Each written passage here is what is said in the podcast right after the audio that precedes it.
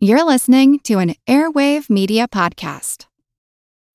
When you need mealtime inspiration, it's worth shopping Kroger, where you'll find over 30,000 mouthwatering choices that excite your inner foodie. And no matter what tasty choice you make, you'll enjoy our everyday low prices, plus extra ways to save, like digital coupons worth over $600 each week. You can also save up to $1 off per gallon at the pump with fuel points. More savings and more inspiring flavors make shopping Kroger worth it every time. Kroger, fresh for everyone. Fuel restrictions apply.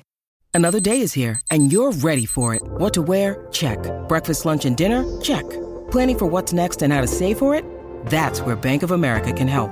For your financial to-dos, Bank of America has experts ready to help get you closer to your goals. Get started at one of our local financial centers or 24-7 in our mobile banking app. Find a location near you at bankofamerica.com slash talk to us. What would you like the power to do? Mobile banking requires downloading the app and is only available for select devices. Message and data rates may apply. Bank of America and a member FDIC. Recorded in Chicago, Illinois with your hosts, Ken, Matt, Neal, and Jeff. This is Triviality. The cream of the crop! Hello and welcome to Triviality, the game where a lack of seriousness meets a little bit of knowledge. My name is Jeff, and I will not be your host today, uh, but we'll get to that in just a moment. Joining me in the studio are Neal, Matt, and Ken. How you guys doing today? Hey, what's up? Yep, doing good. Yeah, I'm awake, breathing. Just That's usually a good sign. It's a little later uh, start than usual, so that's nice. Yeah, it is a later start. Uh, we had, we all had a very late night uh, last night. We were all uh, you know partying on uh, Bourbon Street in New Orleans. So Yeah. uh, yeah, celebrating uh, Drew Brees uh, going to the Super Bowl. mm-hmm. Chucking those beignets around. Yep, uh, a little Cafe Du Monde Mm. action. I didn't understand any of that, but we're going to just accept that uh, all that's true. I'm just assuming this is going to come out right near Christmas, New Year. Air yeah, time. probably somewhere in there. So we're just calling Drew, Drew Drew Brees taking the Saints to the Super Bowl. All right, fair enough. So uh, I'm glad you guys are doing well. I'm going to introduce our host, uh, Addy Lewis. Uh, so, Addy, why don't you tell us a little bit about yourself and what you do? Hi guys, great to be back. Um, I was up and a contestant on the show just recently, actually. In fact, so recently that as of recording this, my episode hasn't come out, so I haven't had the chance to hear it yet. um, as you can tell from my accent, I am from Scotland. I'm a quiz addict, a quiz host. Um, this is the first time I've done anything quite like this. Uh, but I do run one of my quizzes internationally, call it Addy's Proxy Pub Quizzes. APPQ, which you can find on Facebook and also on Patreon if anyone's interested. It's literally a British pub quiz that I send out uh, by email and Facebook. Nice. Very cool. Yeah, and welcome back. Thank you very much. So, uh, yeah, uh, if you are interested, yeah, uh, Addy already told you where you can find his uh, quizzes, which is pretty cool. And if you want to support him like you do us, uh, he mentioned his Patreon. Uh, Addy's Proxy Pub Quizzes, uh, Patreon, I think. Yeah, as little as a, a dollar a month, you can uh, join. Do- uh, dollar a day. Yeah, a dollar a day, as I say. Yeah, uh, you can be an ambler at a dollar a month for Addy. You can be a roamer at three dollars, or you can be a wanderer, which I like uh, because of the song "The Wanderer." So you can be that for five dollars a month. You're just all that about one the gives you bonus today. rounds. Three Bon- bonus rounds a month for that Ah, one. nice. I'm feeling a little wanderlust right now. Yeah. There you go. You know who else might be feeling it is the rules guy. Ooh, he's he's on the road. So let's toss it to the rules guy. The rules of the game are simple 20 questions split into two rounds worth 10 points apiece. At halftime, there'll be a special swing round designed by this week's host. After regulation, players will enter the final round with the points that they've accumulated and will have a chance to wager 0 to 30 points on five categorized questions. At the end of the game, someone will be named the cream of the crop. The cream will rise to the top, oh yeah. You know what? Uh, I did read an article in Variety recently that uh, A Star Is Born was actually not a remake of the three previous films, but it was about the rules guy becoming the rules guy. That's what I heard. Yeah. And uh, Just just coming here to take a better look at you. yeah, exactly. What, what's he say? He goes, uh, he goes, hey. And she goes, what? And he goes, just wanted another look at you. That's a little creepy. yeah. So uh, I think uh, if we're ready, without further ado, uh, Addy, now, I know you said you had some changes to uh, the show a little bit, at least some surprises. So uh, if you want to let us know about any of those format changes or uh, maybe hinted a few spoilers ahead, uh, feel free to do so and then kick it off whenever you're ready. No problem, thank you very much. Uh, it's going to be a standard game in terms of the structure, usual triviality format. You can tell by my accent before that I'm actually Scottish, uh, and the big saltire behind me kind of evidences that, but I'm ethnically English. And as you can tell, I've retained my natural English accent. which I've decided to work into some of the questions, which will hopefully increase the entertainment value of the game. entertainment is my main focus because, fair warning, it is quite a difficult game by normal triviality standards. Well, without further ado, let's rock and roll. Question one. What was the first man-made object capable of breaking the sound barrier? All right. Man made object breaking the sound barrier. While we're thinking, Matt, uh, what's our team name? Hmm. Oh, I don't know. Because we were Happy Meal, we were Sad Meal. Yeah. Yeah. All right, we're in. Uh, We'll make oh, they're generic, but yeah. Uh, all right, breaking the sound barrier. Yeah. While we're thinking of a team name, but uh, it's the um, it's the, the dude who is the uh, oh man, the Usain- astronaut Usain Bolt. Usain Bolt. Yeah, it was like a pair of Jamaican legs. um, it was the that the uh, uh, fighter jet. Uh huh. And uh, the airplane. I can't remember who did it. It was uh, not Scott So, Glenn. yeah, Scott Glenn.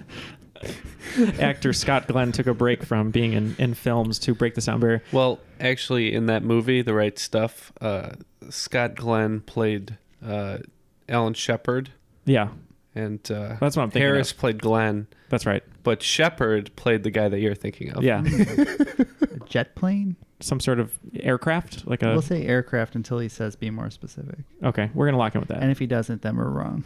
I'm gonna let Jeff handle this one because he came up with it. Um, so you guys were, you, I, I think you're way too recent in what you're thinking. Mm. Um, we He settled said in, object. right? Uh, so we settled in on the classic whip because the Makes end of a sense. bull whip will break the speed of sound.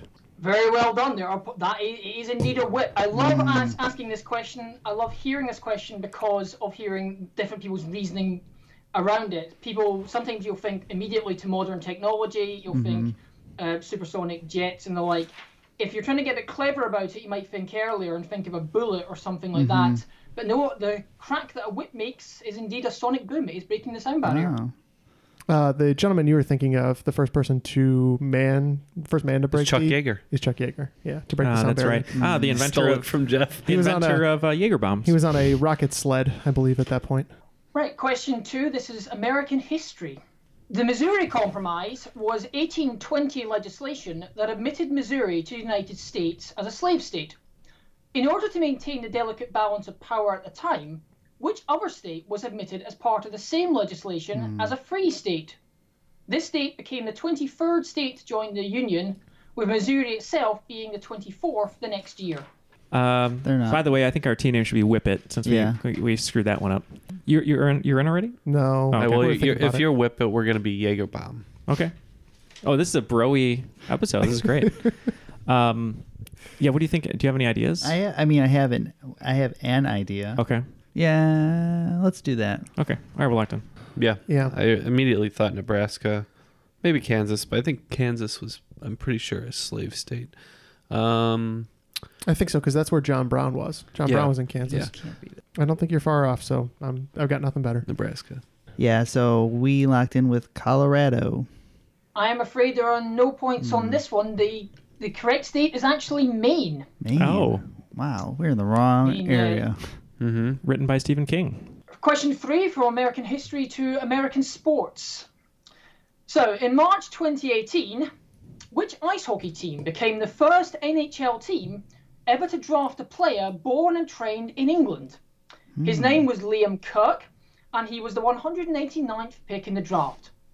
For a bonus point each, name either team which earlier drafted a Scottish born and trained player. One was picked in 1986 and the other in 2000. I can offer you a clue on this one if you want. Sure. Ooh, clue. It is a it is a uh, team from the contiguous United States. Okay. Is the main answer. So no senators. All right. I have a guess in locked in. I'll defer to Ken. We're locked in. You know, I'm just been thinking about gritty a lot lately, uh, and I just think that maybe they're a progressive team. You know, they got a progressive mascot. They're taking looking across the pond. Uh, I'm going with the Flyers. What about for our bonus point answer? Uh, let's go with uh, the Sabres. okay. There's two bonus point opportunities. There's two teams that drafted the Scottish player. Oh, we'll you go. can pick a second team if you want. Okay, the in 2000, I'll say was the Avalanche. All right. So for our main answer, we're just gonna guess uh, the Nashville Predators. Uh, for the others, let's just say the Boston Bruins and um, let's go with the Ducks, the Mighty Ducks. I'm afraid this. I wasn't sure how difficult this would play out. Naturally, this did make the news um, in the UK after because of a rare incident of a English player being called. The answer for the main question is actually the Arizona Coyotes. Oh. Hired Liam Kirk. He's now playing. Uh, he was picked quite highly in the Canadian draft. He's not actually playing in the NHL. For the bonuses, uh, actually one of the bonuses was Canadian. I see it was the Edmonton Oilers in '86. Uh, and it was the Philadelphia Flyers for one of the Scottish players in 2000. All right. Okay. Question number four. Due to its high levels of certain isotopes, which fruit is the most radioactive?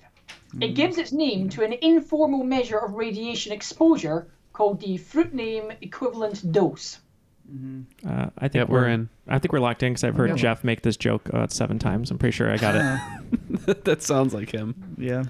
Well, we are in with banana. Uh, we are also in with banana. Points all round. It is indeed the banana. Hey, banana on the board.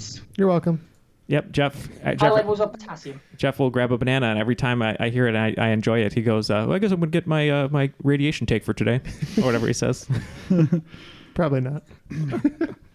Question number five is normally the listener submitted question. In this time, this time around, I borrowed it from another quiz host at the same venue where I host. Uh, so shout out to Keith and Dalbeatty, even though he will never hear this.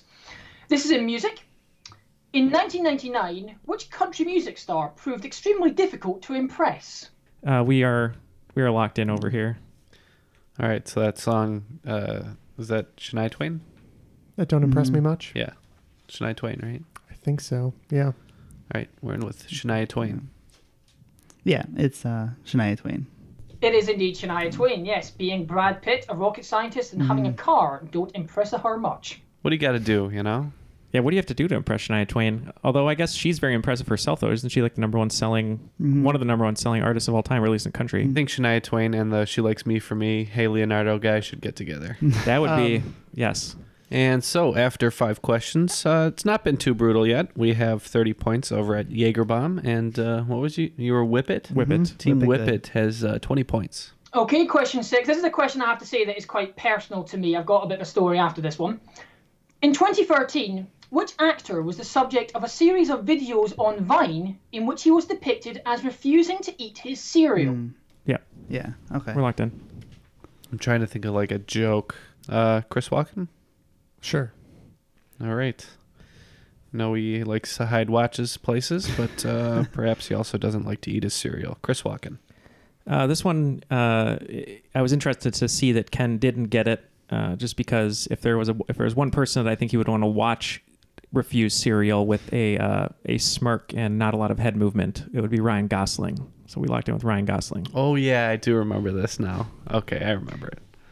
It is indeed Ryan Gosling, and this one is quite personal to me, as I said, because the creator of those videos was actually a friend of mine. Uh, his name was Ryan McHenry. He was a guy from where I'm from, Dumfries in southwest Scotland, and he very sadly died of cancer in 2015, aged just 27, uh, two days after he celebrated his 10,000th day alive. Wow. Uh, I think that Neal would have gotten on really well with Ryan because he was uh, an amateur filmmaker and he is credited as the writer in a film that's going to be released uh, just very shortly. So I think by the time that this episode goes out, uh, it may well actually be out in the cinema. Uh, it's called Anna and the Apocalypse Oh yeah, I've And heard great things about that. Yeah. on the award-winning short uh, Zombie Musical, which is basically sort of a parodic take on High School Musical, but with zombies, um, which I think you should definitely check out. It's already been nominated for awards. It looks like it's going to be really amazing, and I think it's a fantastic tribute to Ryan's legacy. And you said he wrote that film?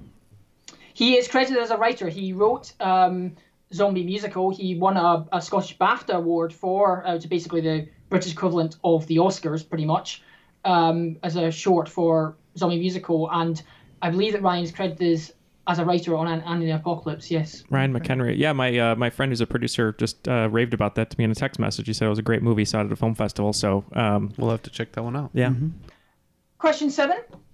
In an early episode of The Simpsons, Bart has a test to do and he hasn't read the book. He starts writing a description of the book based on its title. I'm going to give you what Bart writes, and I'd like you to tell me the title of the book. So here goes The story of a Russian farmer and his tool. Yeah, I'm can lock in with this. Okay. All right. So, um, yeah, I'm I'm just trying to think of uh, farming implements.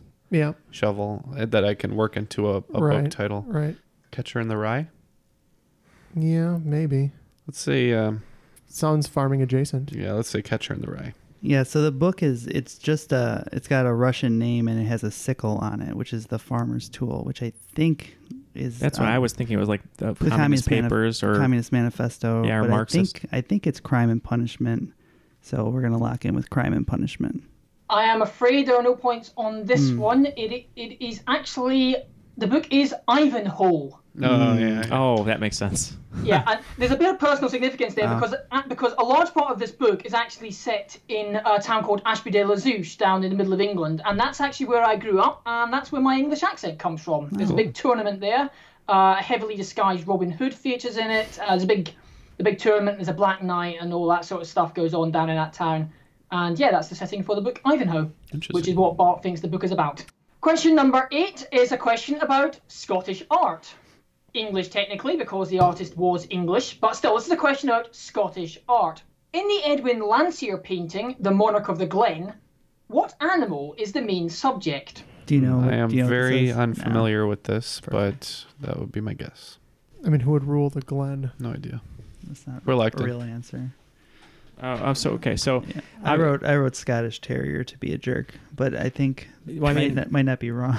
Well, I mean, yeah, Monarch of the Glen makes me think of butterfly, Mhm. but if we don't have to be that specific, I mean, Well, is pretty vague. yeah, I mean, it could be insect, or do you think it's just something like a dog? I don't I don't think anything. We're just guessing. We're just guessing. uh, I'm just thinking from a clue standpoint. If he says you don't have to be that specific, so what type of animal would cover a lot of bases? right, Where- and that's why something like a dog or a cat or whatever seems like the most likely. So, do you want to just say dog? yeah, I like dog. You like dog? Dog, dog good. Yeah, locked in with dog. Uh, we also kind of had no idea, so we're just kind of picking an animal that's sometimes associ- associated with Scotland and going with sheep. I'm afraid on this one you possibly needed to understand that glen is more as a term relating to the Scottish countryside. Mhm. Um, and so the animal is actually a deer or a Mm. stag specifically.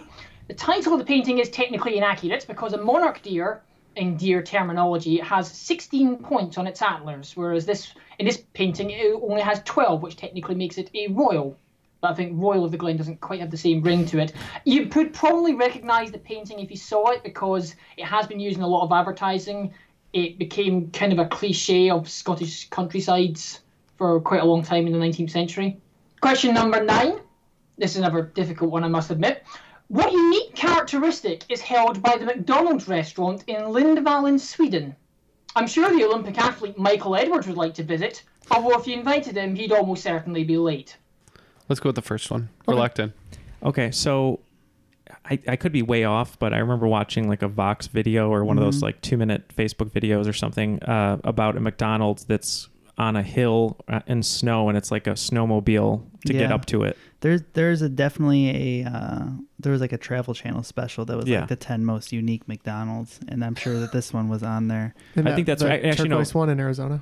Yeah, in Sedona. That's the one. This is what I remember. Yeah, it's on. It's like on the snow, and you have to either ski or snowmobile up to the drive-through. We could say it's on a mountain. On a ski hill. On a ski hill, locked in. And we're kind of picking some something similar, like it's kind of inaccessible, but we went with surrounded by water. Uh, I think I actually will give the points here to Neal and Matt because you clearly knew what it was, and it clearly uh, was. You actually, yeah, I think you took it from the. You saw it on the same list that I did, um, of these ten most unique McDonald's restaurants. Um, Michael Edwards is better known as Eddie the Eagle. He was the Oh. famously bad British ski jumper uh, who was so bad he came last at the 1988 Olympics, and he was so bad that the Eddie the Eagle rule, uh, which tightened qualification standards, was implemented to ensure that no one could repeat it. How embarrassing. Uh, but it is the officially, I would say, that it's the only ski-through McDonald's restaurant. Gotcha.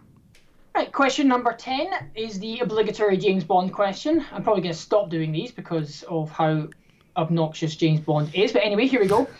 James Bond is usually a very violent man, but there are occasional exceptions. In which official James Bond film do the fewest people die?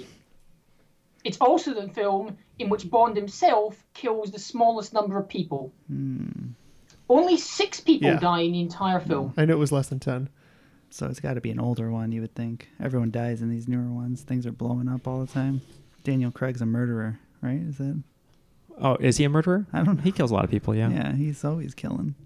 I think we can all. I'm not spoiling anything to say we can rule out all the Pierce Brosnan movies. Yes, 'Cause, definitely. Yeah, there's Yeah. there's like I think He's that a one, monster. That one might actually may have the most kills. Okay. What were you thinking? So initially, when he read the question, you think Pierce Brosnan, too many people died in those movies. Mhm. Out. I think there's there might be a Daniel Craig one where there's not that many, and I'm trying to think of it right now. But I wrote down um, initially on Her Majesty's Secret Service, uh, different Bond, a little bit kind of a different movie, but uh, I, I don't know. I was trying to decide if it was more than Connery would have been.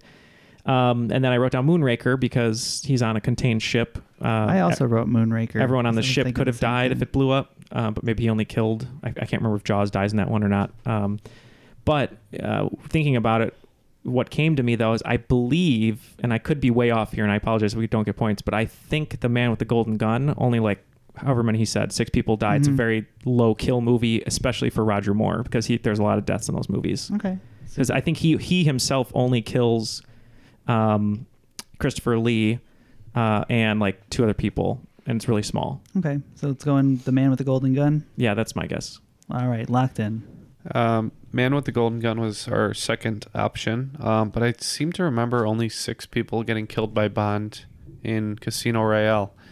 Um, the two people he kills to get his uh, 00 status, the uh, the bomb maker, the two uh, assassins in the stairwell, and uh, the guy that he beats in the poker game that he knifes in the body, ex- Expo. That that's the six I count. Um, so I'm going Casino Royale. The slight problem with the logic on Casino Royale is the entire ending sequence in Venice. Uh, unfortunately, there's a lot more people die in that scene. Uh, speaking of GoldenEye, uh, interestingly, in the tank chase through St. Petersburg, the authorities were very insistent that no one be seen to die in that scene. So it's why you see every single policeman gets off out of their cars. And the authorities also had to issue some sort of television broadcast to confirm that the that St. Petersburg itself was not being destroyed. Apparently, the set was that realistic. Uh, people started panicking. Uh, check out the big brain on Neal, however, who has got the logic bang on. It is indeed the man with the golden gun. Wow. Ah, Six sorry, people die in the film, four killed by Scaramanga. Um, the maintenance man is killed by Mary Goodnight, and Francisco Scaramanga himself is killed by James by Bond alone. That's the only person who dies by Bond's hands in that film. So Yeah. well done. Thank you. I, I had immediately written down Golden Gun, but it's been so long since I've seen it, I couldn't count Mhm. any of them for sure. The thing that reminded me of that though was I remember having a thought when I was younger and playing GoldenEye, and the Golden Gun is just so ridiculously power overpowered. I remember thinking, wait, the movie that this comes from kills no one. Like, I was just trying to pull a Ken when there's a president's question. I, I was going through each movie. That's why it took me a minute. When I got to that one, I was like, oh, yeah, I don't think that many people die in that one. All right. All right, at the end of the first round, it looks like uh, Whip It is pulling ahead with 50 points, and uh, Jaegerbomb is kind of kind of lingering a little bit. We got 30 points. Mm, So far, whip it good. We'll see how the second half goes. Hopefully, whip it better. yeah. On to the swing round. Ah, yes, the swing round, the one that I've been looking forward to slash dreading for quite some time. This should be quite amusing, if nothing else. This is the only British-based round in this quiz, and it, it is a round I'm glad I haven't seen done so far on the show. It is all about William Shakespeare, Mm. specifically quotes from William Shakespeare. Yeesh. Now, you may have seen on my Facebook over the last day or two, I was slightly concerned about losing my voice for this round because I thought it would be a shame to waste my English accent on simply reading these quotes. I am going to attempt to act them out. Excellent. And I have to say, I have no acting talent whatsoever. When we did The Wizard of Oz in high school, I played the title character because it was a musical and I can't sing. That's a show I remember more because the actress who played Dorothy cheated on her boyfriend with the actor who played the Tin Man. Oh. Oops. So- yes, so- scandal ridden So production. you're saying he didn't have So- a heart. So Addy has just pulled out a skull, and he's hoisting it high in the air. So what I'm going to do here is I'm going to give you nine quotes and one stage direction. If you can think of any hmm. famous Shakespearean stage directions, that's probably it. And I'm going to ask you to give me the play. Now I am going to be generous and I'm going to give you the list of plays. Now I will scout them over to you, but I will also read them out for the benefit of your listeners. So the plays are The Winter's Tale, Hamlet, Richard III, The Tempest, A Midsummer Night's Dream, Twelfth Night, Macbeth, because obviously, mm-hmm. Titus Andronicus, which is the Shakespearean equivalent of Game of Thrones, Richard II, and Julius Caesar. All right, without further ado, why don't you take it away? Okay, so this is question one. Be not afraid of greatness. Some are born great, some achieve greatness, and some have greatness thrust upon them. Question two. Yep. Villain, I have done thy mother. Question three. Double, double, toil and trouble, fire burn and cauldron bubble. Yeah, that's good. Great. The play's the thing wherein I'll catch the conscience of the king. Simpsons, Matt. yep. All right. Number five, I will tell you, is the stage direction. Should be fairly obvious. Mm-hmm. Exit! Pursued by a bear! You've got this one right. How beauteous mankind is! O brave new world that has such people in't! This royal throne of kings, this sceptred isle, this blessed plot, this earth, this realm, this England! I can think of a really easy way to improve that quote. What visions I have seen! Methought I was enamoured of an ass! Cry havoc, and let slip the dogs of war! A horse! A horse! My kingdom for a horse! Okay.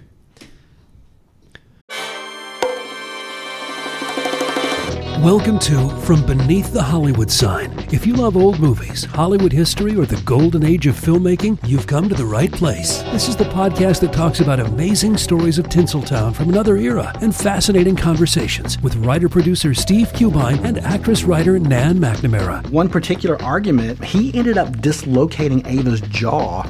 Ava, she was such a tough cookie. Rather than cry or scream or anything like that, she Or call the police. or call the police like she should have. Exactly. What does she do? She takes an ashtray and she knocks him over the head and knocks him unconscious. That's how she fought back. She didn't know what to do, so she called Louis B. Mayer. I think I've killed Howard Hughes. What do I do? Revisit a time when the pictures were still big and everyone was ready for their close up. When you want Tyrone Power instead of Tom Hardy, Jennifer Jones instead of Jennifer Lawrence, or Robert Mitchum rather than Robert Pattinson, then From Beneath the Hollywood Sign is the gin joint for you.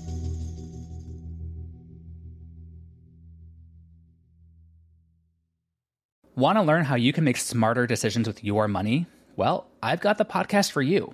I'm Sean Pyles, and I host NerdWallet's Smart Money Podcast. On our show, we help listeners like you make the most of your finances.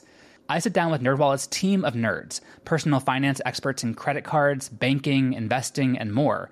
We answer your real-world money questions and break down the latest personal finance news.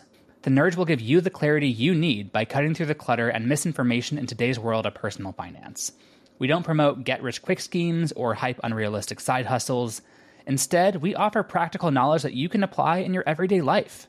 You'll learn about strategies to help you build your wealth, invest wisely, shop for financial products, and plan for major life events. And you'll walk away with the confidence you need to ensure that your money is always working as hard as you are. So turn to the nerds to answer your real world money questions and get insights that can help you make the smartest financial decisions for your life. Listen to NerdWallet's Smart Money Podcast wherever you get your podcasts. All right. Looks like all the answers are locked in. So uh, let's review these and see how we did.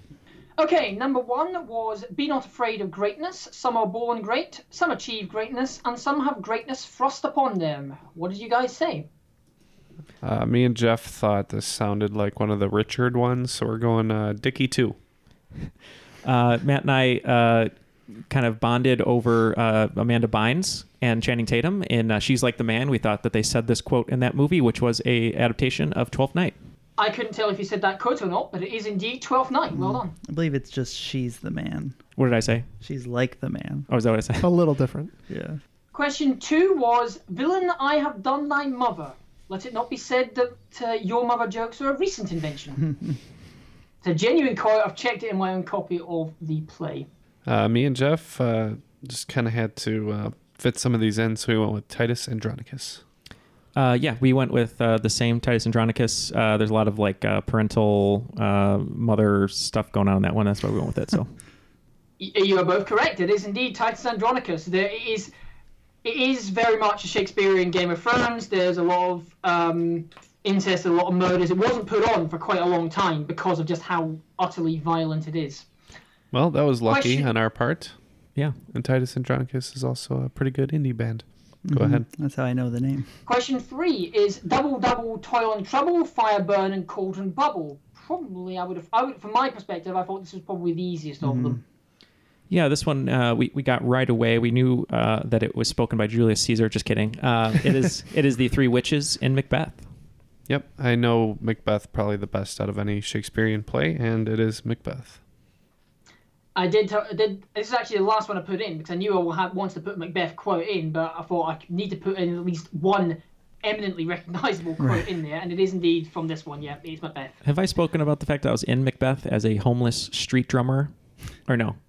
It was in, it was at a college. So was- they made up the. Well, yeah. So I was at Colleen's College, uh, Dominican, and they did a modern gang version, a street gang version of Macbeth, and they wanted some uh, backing music, basically some backing track, and they hired me to be up in a perch uh, with no shirt and a sleeveless, uh, like um, your back tattoo for all all to see. Yeah, back tattoo for everyone to see, Is and I played a bucket. tattoo? Uh, no, no. Uh, I had I had the back tattoo, and I had like four buckets, like a drum set, and I was just Oh. playing every time there was a fight scene. I go. "Ba-da-ba-da-ba, ba-da-ba-da-ba." I always imagined it's like you and Nick Cannon up there together, just like with a drum line. Wilding out. You make some real money at an L station. Is that? Question four: The play's the thing wherein I'll catch the conscience of the king. What did you say for that? Um, this is prominently used in a Simpsons episode where they uh, parody Hamlet. So Hamlet. Yeah, Matt didn't get the Simpsons reference initially, but this is uh, probably my favorite Shakespeare. I always I forgot when he said the play's the thing. I remembered they put on the play to catch the king. So uh, Hamlet. It is indeed Hamlet, referring to the play that Hamlet tra- Hamlet sets on during the show, uh, during the, the play itself, in which he hopes to get Claudius to incriminate himself. Question number five: the stage direction. Exit pursued by a bear. Addy had mentioned earlier that he thought the uh, Macbeth one was the most obvious. Uh, if you're in this studio and you've been in Neal's house for any amount of time, uh, he has a poster with like famous stage directions from Shakespeare plays, and there's only one with one cell, and it's this one, and it's the reason that we, and at least specifically I remembered, it's the Winter's Tale. Yeah, same thing. Uh, Winter's Tale is the one we locked in first. Is it Shakespearean Well, I- deaths? I can't remember. Deaths. Yeah, it's Yeah. a poster of all the different deaths. Yeah. Well, I have not been in Neal's home, so I had no idea it was going to be as obvious as that. But yeah, it's pretty much the most famous stage direction ever, probably, and it is indeed The Winter's Tale. Question six: uh, How beauteous mankind is, O brave new world that has such people in it. And this is the quote that obviously gave the title of Brave New World, than the novel. Uh, what do you say for that? Uh, this one's pretty much a guess. Uh, just went with uh, JC, Julius Caesar. Yeah, this one uh, I couldn't remember if it was exactly right, but uh, the play The Tempest uh, deals with a world, uh, like sort of an island uh, with magicians. Uh, I was disappointed I couldn't see Teller's version of The Tempest here in Chicago, so it, it made me think of that. So we went with The Tempest. Neal and Matt are six for six. It is indeed The Tempest. Uh, rephrase. That's Neal is six for six, and I am also here. Question seven, which is actually cut across two lines, really, but still. Uh, this royal throne of kings, this sceptred isle, this blessed plot, this earth, this realm, this England. Uh, again, just a guess. We went with the Twelfth Night. Uh, this one we're not. We're between. We think it's a Richard, and we weren't sure if it was two or three, and we went with two for this one. I was slightly concerned about about including both the Richards, but I thought that the quotes were, themselves were too good not to include. Um, unfortunately, Jeff and Ken had already given the correct answer this one to question one, but Neal and Matt are indeed correct. It is Richard II, which bodes well for a future question, I'm sure. question eight: What visions I have seen, methought I was enamoured of an ass. Yeah, I was pretty sure this was from Midsummer, uh, just because I know that's comedy, and it did uh, kind of ring familiar, and I've, I've seen a Midsummer Night Dream movie. Yeah, uh, Colleen would have been very angry with me if I got this wrong. she directed A Midsummer Night's Dream, and I was in A Midsummer Night's Dream, so it is A Midsummer Night's Dream. I was not deliberately playing to Neal's strengths here, but yes, again, you're right. You are correct. It is a Midsummer Night's Dream. I was Oberon though, to be fair, so it wasn't like I knew the line perfectly. Fair enough. Question nine: uh, Cry havoc and let's slip the dogs of war. Um, for this one, I remember we had a question about this before at our own trivia night, and I think we were between Julius Caesar and Richard III. I can't remember which one we answered and which one was actually right, but we went with Richard III. And we went with the other one. We said this was Caesar. And it is again Neal and Matt who get the points there. I'm afraid the coin flip gone the wrong way again for Jeff and Ken. So question 10, the last one, and if you've been keeping track at home, you can probably tell what which team has the points on this one as well. A horse, a horse, my kingdom for a horse. Mm-hmm. Yes, this, for us, this was Ricky 3. And what was left for us was The Tempest, though I didn't think it was right. It is indeed Richard III. Well done, Neal and Matt. You've maxed out the round. Felt pretty good about that. Um, knowing it was Shakespeare, um, was a little unsure, but we talked it out. Felt good, and uh, if this was a Shakespeare play, uh, one of the four of us is going to be dead by the end of this. So maybe all of us. I hope it's me. All right. After that round, uh, we racked up an additional 25 points for a 55 total. Okay, we racked up an additional 50 points for a solid uh, even 100. It was going to be an uphill climb, but uh, I'm sure Addy's going to be leaning towards me and Jeff in round two. Absolutely, of course I am. Uh, okay, so round two, question number one. It's in music. Which band shares its name, one letter removed, with a United States Air Force base in southwestern Germany? The band are named after a 1988 disaster at the base that killed 70 people. That's fine. Uh, we'll go with uh, uh, Audioslave. Okay. I th- I think I think there's a Ramstein or Ramstein Air Force Base. Oh my god, that's what I wrote So down. we said we said Rammstein. Points this time going Oh. to, Je- to Jeff and Ken because it is indeed Rammstein. I was gonna after Ramstein Air Force Base, the Yeah. industrial metal band who I absolutely adore. In fact, I think Neal they scrambled them well. they scrambled jets from Ramstein Air Force Base in the 1997 Harrison Ford movie Air Force One. Mm. Yeah, we were that gonna. was the other bit, other bit of reference I was going to give because that's where I have, I have heard the band's name before. I mean, I love the band, but that is where I've heard them mm. in pop culture. Well done. That was my bad, man. I'm pretty Matt familiar with a bit of Rammstein. That's okay. Question number two in round two. Which Celtic goddess was the protector of horses? She's much better known today for sharing her name with the most famous horse in video game history. We're locked in. Okay. It's a famous horse in video. Um, I mean, if it's the horse that Link rides, I think it's like Oh, that- that's Ap- Aponia, something like that. Aponia? Uh, uh, Aponia? I think so. I think that's the name of the horse. That, I mean, that's good enough for me. I, I don't know a, a video game horse, so. Yeah, I Oh. think I, I know that's the name of the horse in Ocarina of Time. Okay, Aponia? Yeah. Okay. uh, we went with something pretty close to what they said, but uh, Epona. Hmm. The answer is indeed Link's horse Epona. So um, I'll Hmm. need to, to leave it to you guys to see whether or not Neal and Matt get the credit on that for being close enough. Personally, I would say yes, but it's You- up you to wrote you it- guys. Eponia. I put I put a Y in there, so that's probably not. Yeah. It's up to you It's wrong. It's Yeah. wrong. it's wrong. This is not my Ah. round. I'm so close. Fair enough. to being right. It's twice. just you, you're very close though. She, Epona was actually a fertility goddess, but she's much more associated with cavalry and horses. Weird, a very unusual goddess, and that she was actually worshipped throughout the Roman Empire, including in Rome itself and also in Britain. Um, originally originated, I think, in France, but that's quite unusual because most Mm. gods were much more localized than that. Do you guys hear the sound of a very faint ocarina in the distance?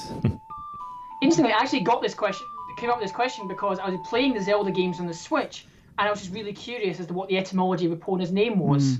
I looked it up and saw it's a goddess. Oh, that's a quiz question. Pretty cool. Right, question three is probably one of the more difficult questions in the quiz. Uh, it's about me. down. Well, my, my famous ancestor specifically. Uh, in 1875, my most famous ancestor was a Captain Matthew Webb, and he became the first person to do what unaided? It took him 21 hours and 40 minutes. The world record is 6 hours and 55 minutes. We're in.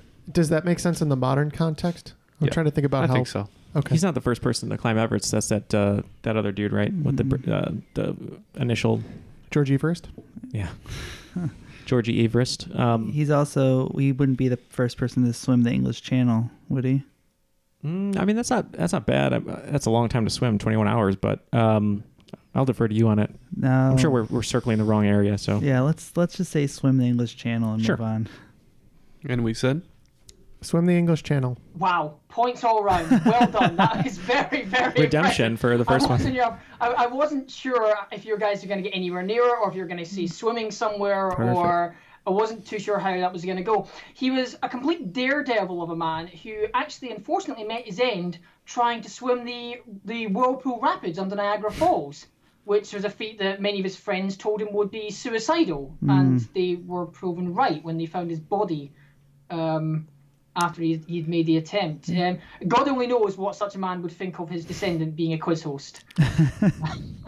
but yeah, it took him 21 hours because he kept getting misdirected by currents, he kept getting stung by jellyfish. Oh, Uh, it's terrible. It didn't, all these things didn't stop and, and now we have Michael Phelps's in the world who can do it in six hours. I think Richard Branson holds it for crossing in a uh, amphibious vehicle at like an hour and 40 Mm. minutes or something like that. So I was trying to figure out how long it would take to swim. So Just him and his forearms that were the size of gallons of milk. That's how I picture him. That's how big Addy's hairy, arm- big hairy chest and a and a curly mustache and just big forearms. That's how Addy looks. Yeah. that like That is striped very much not what striped I would onesie uh, swimsuit. Yeah. Right, question number four. I'm going to give you five characters from a Canadian TV series, and I want you to tell me which actress portrayed each of them. In the US, this show aired on BBC America until it ended in 2017. Oh, I think I already know. The characters are Sarah Manning, Yep. Cosima Niehaus, Alison Hendricks, Rachel Duncan, and Helena. You know this one? Pretty, I'm pretty sure. Yeah.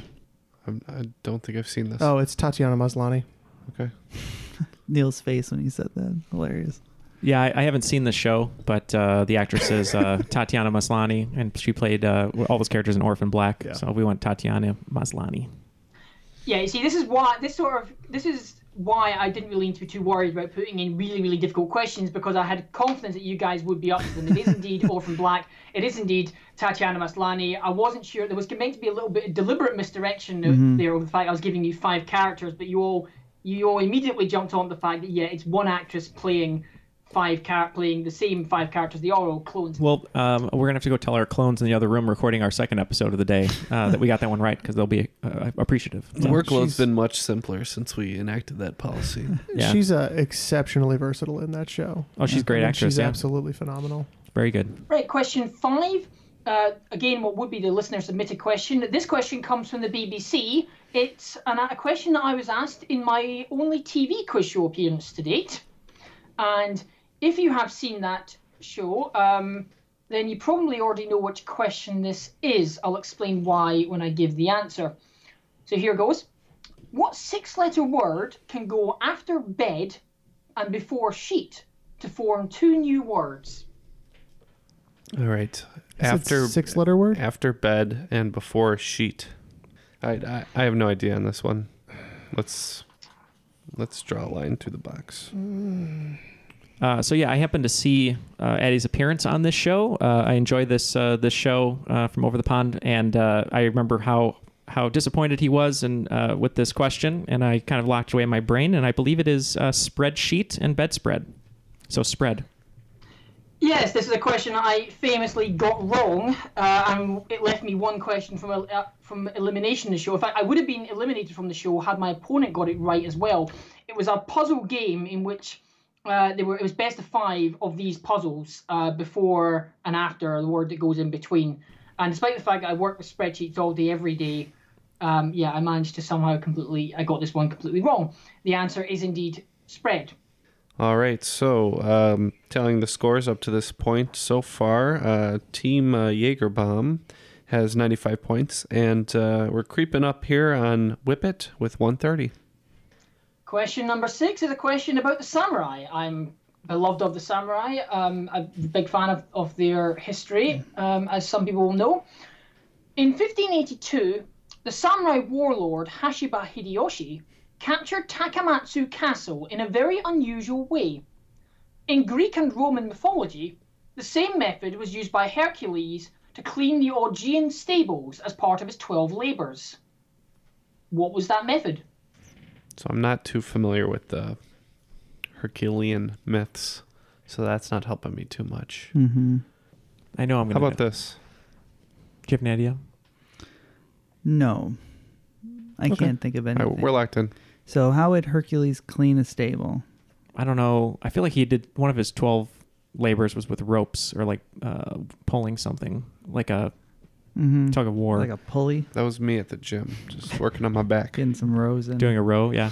Um, how did he capture him? Yeah, I, I know I'm going to know it because I, I used to know these uh, Herculean uh, steps, but you just want to go with like um, something with, with ropes. I do something with ropes. All right, uh, we said that maybe he uh, redirected a body of water, like a lake or a river, and flooded it. Excellent work from Jeff and Ken. That is exactly what he did. He redirected local rivers to flood the place. Uh, in Herculean, uh, the Herculean thing, uh, it was meant to be an impossible task because of how many uh, horses there were and just how active their metabolisms were. Um, the samurais took the castle. It was a, a landlocked castle that he created an artificial lake surrounding it by redirecting local rivers. Um, and so when a reinforcement army turned up to try and uh, break the siege, they found themselves stranded on one side of this lake uh, that they couldn't get past.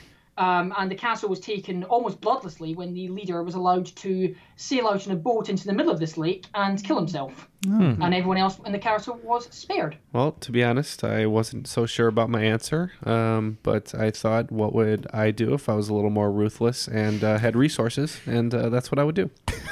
Right, question seven is in definitions. I'm going to give you the definition of a word, and from you, I just need the word. So this word is a political position developed in 19th century Britain, taking the form of opposition to the dissolution of legal separation of church and state. We're locked in. Is that something just like a separationist? No, they have they have a name. It's like a Oh, I oh yeah, I know. It's like that weird, uh, that unique name. Name, and I, I don't think we're gonna get it. Yeah. So let's say a, a, a I don't know. Charlie, you said first. Yeah, a Charlie. Okay.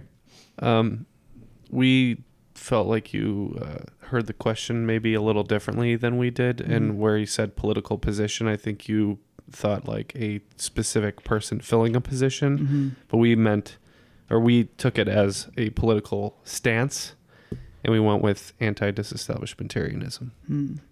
Yeah, this is basically a challenge to see partially if you could actually say the word. It is that famously long word, anti-disestablishmentarianism. I have called two of my pub quiz team names that in the past. The first time it was forcibly changed. The second time it was uh, a barman who couldn't pronounce it at all, but the bar staff were choosing the best team name and they found it hilarious, and I won free drinks because I got the best team name prize. Nice. It is anti-disestablishmentarianism. Cool. On both occasions, I threatened to come back the next week with hyperpolysyllabic sesquipedalianism. No, which I'm afraid of that. A person who really likes using really long words. And I was thinking I of think- Tory is the word I was thinking of, which is not the same thing. I thought uh, hypopotomonstrosesquipedaliophobia was someone who was afraid of long words. He, that's not what he said. Ah. A phobia, i- if, if, if it's phobia, then it's afraid of long words. If it's a sesquipedalian, it's someone who really likes using them. So, question number eight. What strong drink, previously banned in the United States for many decades, takes its name from the scientific name for the plant grand wormwood? Oh yeah, it's uh, yeah, yeah, Yeah, that we're locked into. Okay. yeah. You were talking about you thinking absinthe? yeah, it's it was. They had like a fake version of it legal here for like a year once, and it wasn't. I had the real thing in England. Uh, a friend of mine uh, that I've known for a long time uh, had it for the first time the week before and woke up naked in a stranger's house with flowers in his hand. Yeah, so, so, we said absinthe. yeah. And every time I hang out with uh, Marilyn Manson, I uh, drink some absinthe with him. It is indeed absinthe. Yes, uh, this is a question that means well, it's a variation of a question that um, that means a lot to me because it was my first big quizzing jackpot win was because of this question. It was a one-off. It was a, a killer question. It's done at the end of a pub quiz that I go to. Um, of the non-winning teams, one team name is pulled out the hat, and one person from that team goes up and answers one question in front of everyone to win a rolling twenty-five pound jackpot. And in this case, it had gone up to one hundred and seventy-five pounds, and you're surrounded by people who don't want you to get it right because it rolls over to the next week. Um, So yes, that was our first big, um, first that was my first ever big quiz win. Nice. When Was are we going to start playing for money? Yeah. We only play for food. Like we never play for money. Question number nine, the penultimate question in the main game. Its capital is Castries. That's C A S T R I E S. Which country is the only country in the world named after a woman? If you want We can lock in. I I can go through 150 countries before I figure out I don't still know About that it. one in uh, North Africa. Is that a country? Which one? You want to lock in with that? Sure. I I give up because I'm going to sit here all day. Yes, you won't. So yeah, we were between. Uh, we thought it sounded Greek, so we we said uh, Crete, and then Matt wrote down Cyprus. Uh, we just said uh, Cyprus. Kind of made sense. I suggested uh, Georgia and Libya, and Jeff said no, so we're tapping. It is actually in the Caribbean, and the uh, country is St. Lucia. Oh. Oh, it's the band too. I should have known that. Right, now, question number 10 in the main game is I'm going to read out a Bible verse, and this is taken from the King James Bible. And I'm looking for the book, chapter, and verse. Oh. And I feel like I should say this in an approximation of a posh English vicar's voice, since this is a Bible verse. Here beginneth the lesson. And I will execute great vengeance upon them with furious hmm. rebukes. And they shall know that I am the Lord when I shall lay my vengeance upon them. You good, Ken? That is a tasty I don't know the number, but that's the book. Uh, It's from Pulp Fiction. I Yes. I don't really care if they know. It's it's Samuel L. Jackson, and I can't. Uh, I think I know the book. is it Mark? No. Okay. Okay. Is I think. Hold on. Okay, Wait. that's I fine. can't remember. because We're locked in. Okay. What do you think? is it? I think it's Leviticus.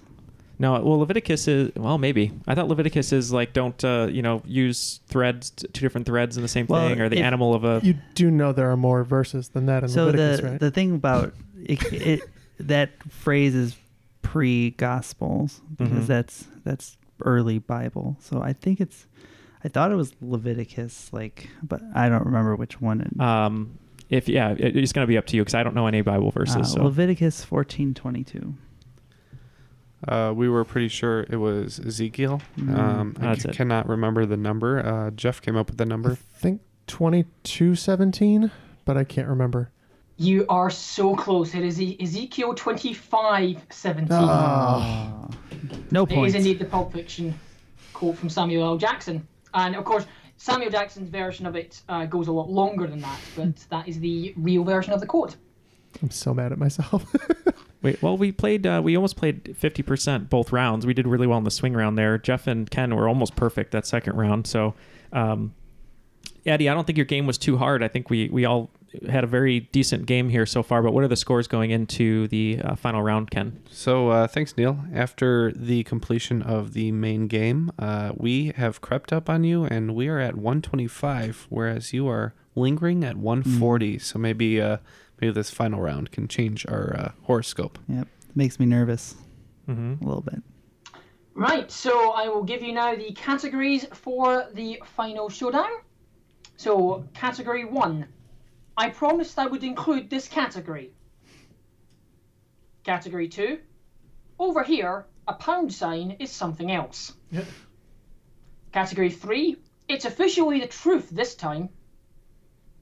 Category four. I can't see anymore and it's all her fault. Category five. It could be you. All right, all the bets are locked in, and I think something interesting kind of happened because uh, me and Jeff are doing the Oakland Five all the way down, and uh, a little bit of a bolder approach from uh, Team Whippet doing the Addy Ten all the way down. We are clearly twice as confident as Neal. Neal, Neal just decided it's called the Addy Ten, so they they got Mhm. tens all the way down. Yeah, we love Addy here, and uh, yeah, we wanted to name a name a wager after him. So the Addy Ten. Let, us be Thank you. realistic. The only one that's sticking is the Oakland Five because nobody could possibly remember all these other ones. Is that the uh, is that the River Tens? Uh, Uh, uh, okay. Boo. See yourself out That of the studio. 430 miles from me, by the way. oh yeah, no, I know. Okay, so question one in I promised I would include this category, and I have a feeling this may end up being the easiest question in the entire quiz. Which wrestler is the only person ever to have been inducted into the WWE Hall of Fame twice? He went on to voice Commander Douglas Hill in the 2009 video game Command and Conquer Red Alert 3 Uprising. Uh, uh, category 2 over here, a pound sign is something else. In 2006, who founded the hashtag MeToo movement? Question three. It's officially the truth this time. In his final appearance in a certain TV show, Glenn Matthews is revealed to be the, fi- the real name of which character who had previously only been known by his occupation? Question four in I Can't See Anymore, and it's all her fault. In 2018, who became the first American woman to win the Nobel Prize for Chemistry? At question five, it could be you. Which song by ABBA was their fourth and final top 10 hit in the USA, reaching number 8 on the US Billboard Top 100? You can spend less time staying in the know about all things gaming and get more time to actually play the games you love with the IGN Daily Update podcast. All you need is a few minutes to hear the latest from IGN on the world of video games, movies, and television with news, previews, and reviews. You'll hear everything from Comic Con coverage to the huge Diablo 4 launch. So listen and subscribe to the IGN Daily Update wherever you get your podcasts. That's the IGN Daily Update, wherever you get your podcasts.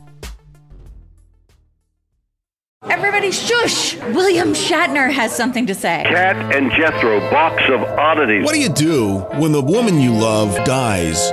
Well, of course, you dig her up and you live with her. Aww. The show examines weird things. There are plenty of old photographs from this time period of children out in the streets playing in and among the dead horse carcasses. Oh, I miss those days. Things used to be so much simpler. Kat and Jethro. Then there's the urine wheel, which sounds like a really bad game show. Thing done weird things. Kat and Jethro, box of oddities. That is really mysterious. Join Kat and Jethro Gilligan Toth for the strange, the bizarre, the unexpected as they lift the lid and cautiously peer inside the box of oddities. The Webby Award winning Box of Oddities podcast from Airwave Media. All right, all the answers are locked in. So let's uh, let's see how these wagers turn out for us. So again, uh, fives all the way down for us, and you guys had tens all the way down. Question one, please. Right, so question one was which wrestler is the only person ever to be inducted into the WWE Hall of Fame twice? And he went on to voice Commander Douglas Hill in the 2009 video game Command and Conquer Red Alert 3 Uprising. What did you guys say? Well, boy, we didn't know, but uh, we sure didn't want to miss a Macho Man question, uh, just in case one came up. So we went with Macho Man. Yeah, Matt and I were uh, between Macho Man and Hulk Hogan uh, because of Hollywood Hogan. Maybe he was inducted twice, but we ended up uh, going with Macho Man. Well, I know, to be honest, absolutely nothing about wrestling. I've made my disdain for the practice known on the Facebook group before. Uh, so I didn't really know how easy or difficult this would be, but I figured it might have been quite an easy question that hadn't been asked before. I actually spent today listening to your wrestling bonuses, which are very good if you do like subject. It is actually Ric Flair. Mm. He was inducted in Steamboat? 2008 on his own, and in 2012 as part of the Four Horsemen. That makes sense. Yeah, I said it might have been somebody who was in a tag team or a group or something, and that's yeah. That makes sense. I never would have gotten to Ric Flair. Probably would have gone like Shawn Michaels or something. Yes, Shawn Michaels was on my list. Uh, question two. Over here, a pound sign is something else, um, which is referring to hashtags, of course. In 2006, who founded the hashtag MeToo movement?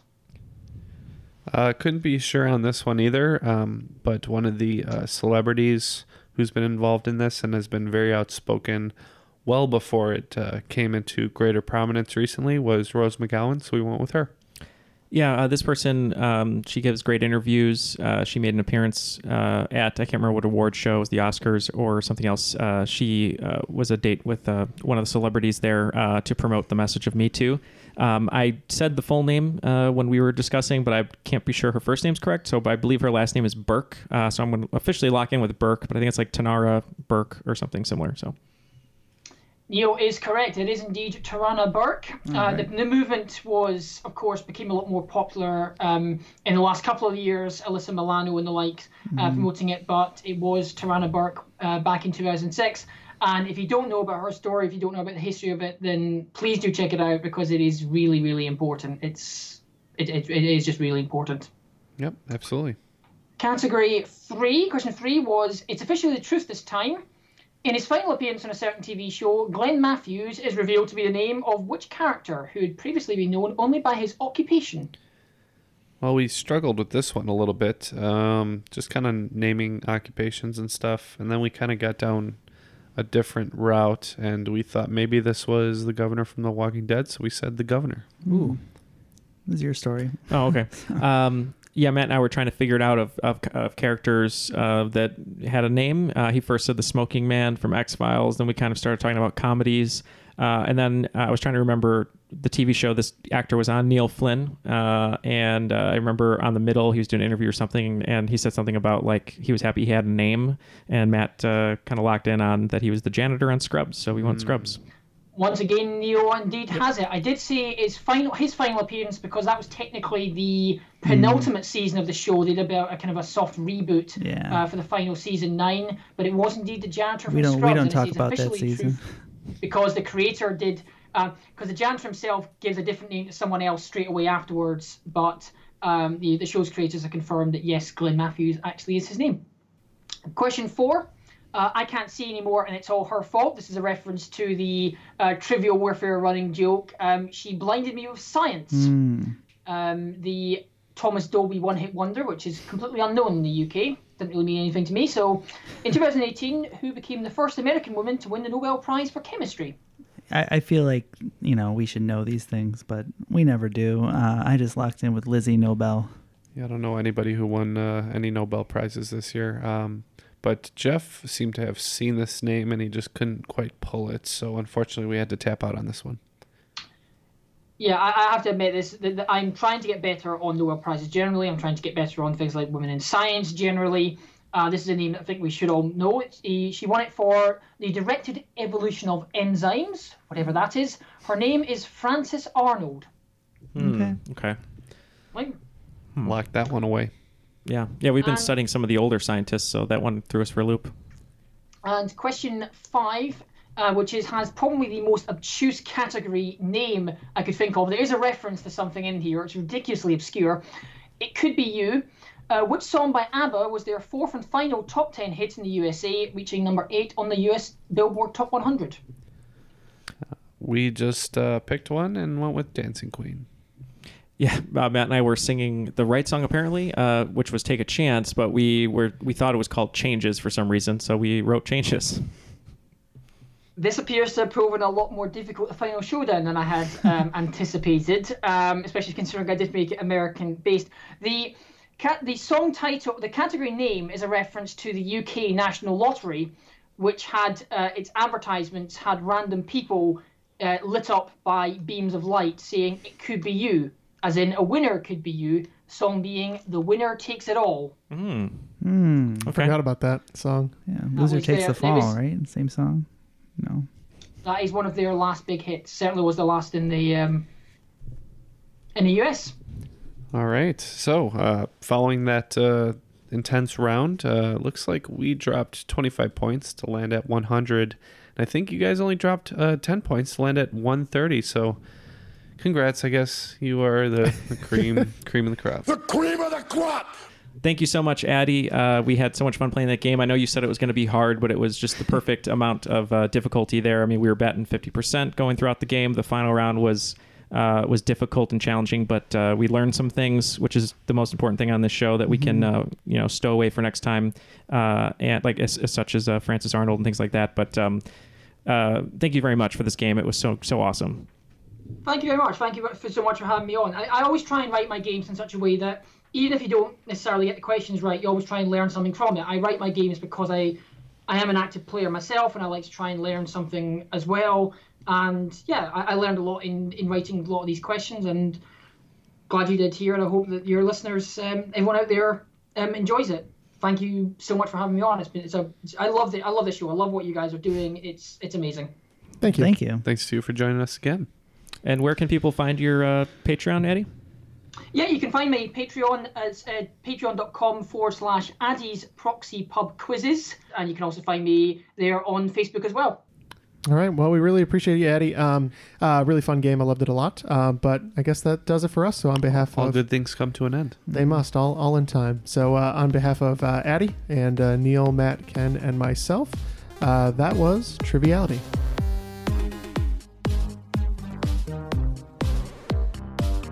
All right, number one, be afraid of greatness. Greatness thrust upon them. Um, I think uh, no, this won't go in the air, but I think they said this uh, in Just Like a Man, which with Amanda Bynes, which So is that Twelfth would be Night. 12th Night. Twelfth Okay. Night, yeah. Ugh, why did I know that? Uh, you guys.